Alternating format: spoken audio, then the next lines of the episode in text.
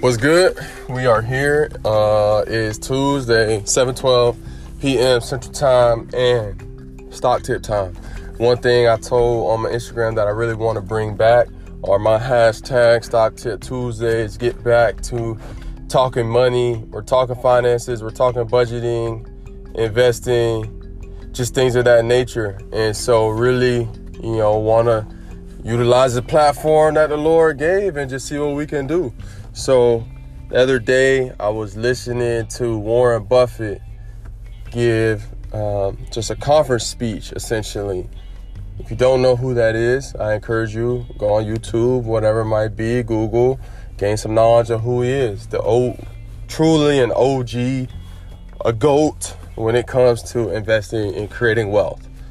I don't know anything about the man on a personal level. However, I do know he knows what he's talking about when it comes to investments, when it comes to having strategy, just creating wealth. That's what I'm about. I was able to talk with a guy that I'm looking at it for next year's draft class. And one thing he was saying is how his brother put him on just investing at a young age, being able to realize, instead of putting my money towards buying things that don't bring anything in, whether that be the Jordans, the jewelry, the Lululemon, the X for you, whatever that is, and let me instead have my money, make more money, essentially. And to hear that from, a 22-year-old was encouraging, to see someone in the younger than me that's really on that path already. But going back to Warren, he was really just kind of giving his advice, and essentially, and I really can't put it in more simple terms, he essentially was just saying, I will always invest in America. I will always invest in the leaders of America. He was talking specifically about the S&P 500. He said if there's one thing he would do with his money is put it in the S&P. I've touched on that before. I've spoken on that before as well. To me, it's the no-brainer. So if you're going to do anything, the S&P 500, top 500 companies in the U.S., that do business in the U.S. So, again, it's a no-brainer, in my opinion.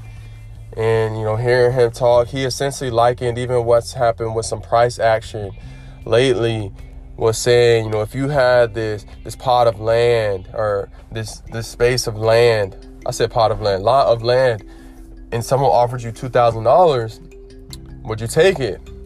And if you felt like the return on that land might be worth more than $2,000, you would say no. He says, well, what if a month later that guy, he comes back and offers you $1,200? Will you take the deal? Well, he just offered you $2,000. Now he's offering you $1,200. You're probably not going to want to take that deal because he's already offered you more. And he was essentially saying the same thing with the stock market. If you, and, more so investing, if you invest in a company like, for me, an Apple, a Google, even for some people, maybe a Netflix, a Shopify, a Microsoft, a Lululemon, these companies, a McDonald's, companies that maybe you believe in that you potentially use on a weekly or even a day-to-day basis, a Visa, being able to just invest in these companies. One thing that I was talking with someone earlier today that we were saying is, when you invest, you essentially, and that what that is you now own a percentage of these companies. For a lot of us, we're on an iPhone right now. You invest in Apple. I think Apple, what's it at, $290 right now? You pay $290, and you're now an owner of Apple. One of the device that either you, maybe your spouse, your child, somebody has something, and they put money in Apple's pockets. I've talked about all of this before, and really coming to the realization of being an owner over a consumer. That's where the issue lies. For a lot of people, is a lot of people settle for being consumers and not taking that step towards ownership. But when you do that, that's the first step, in my opinion. One thing I did on a poll on Instagram today is what is going to create wealth, trading or investing? And even on that tip is really understanding the difference. A lot of people, you know, young, want to trade, you know, want to do that. But for me, you know, it's long-term game. You really have to have the long-term mindset when it comes to this, and that's why I choose investing over trading. If you're someone that you just want to buy and sell, you're not an investor, you're a trader. But again, for me, I want to be able to have something 20 years from now, 25 years from now, that I'm able to pass down to Roman. What if my dad right now was able to pass me, you know, 10 shares of an Apple? Well, I'll be thankful. What if, you know, one day I'm able to pass down even one share of an Amazon, who, despite this quote-unquote pandemic, stock has been just increasing, you know, over and over, really proving that they're, you know, essential business. Amazon has proven they are an essential business. Why not be, you know, take ownership in that? McDonald's, you know, right now I'm driving Uber Eats. McDonald's is a company that no matter where you go, no matter what's going on, people want their Big Macs.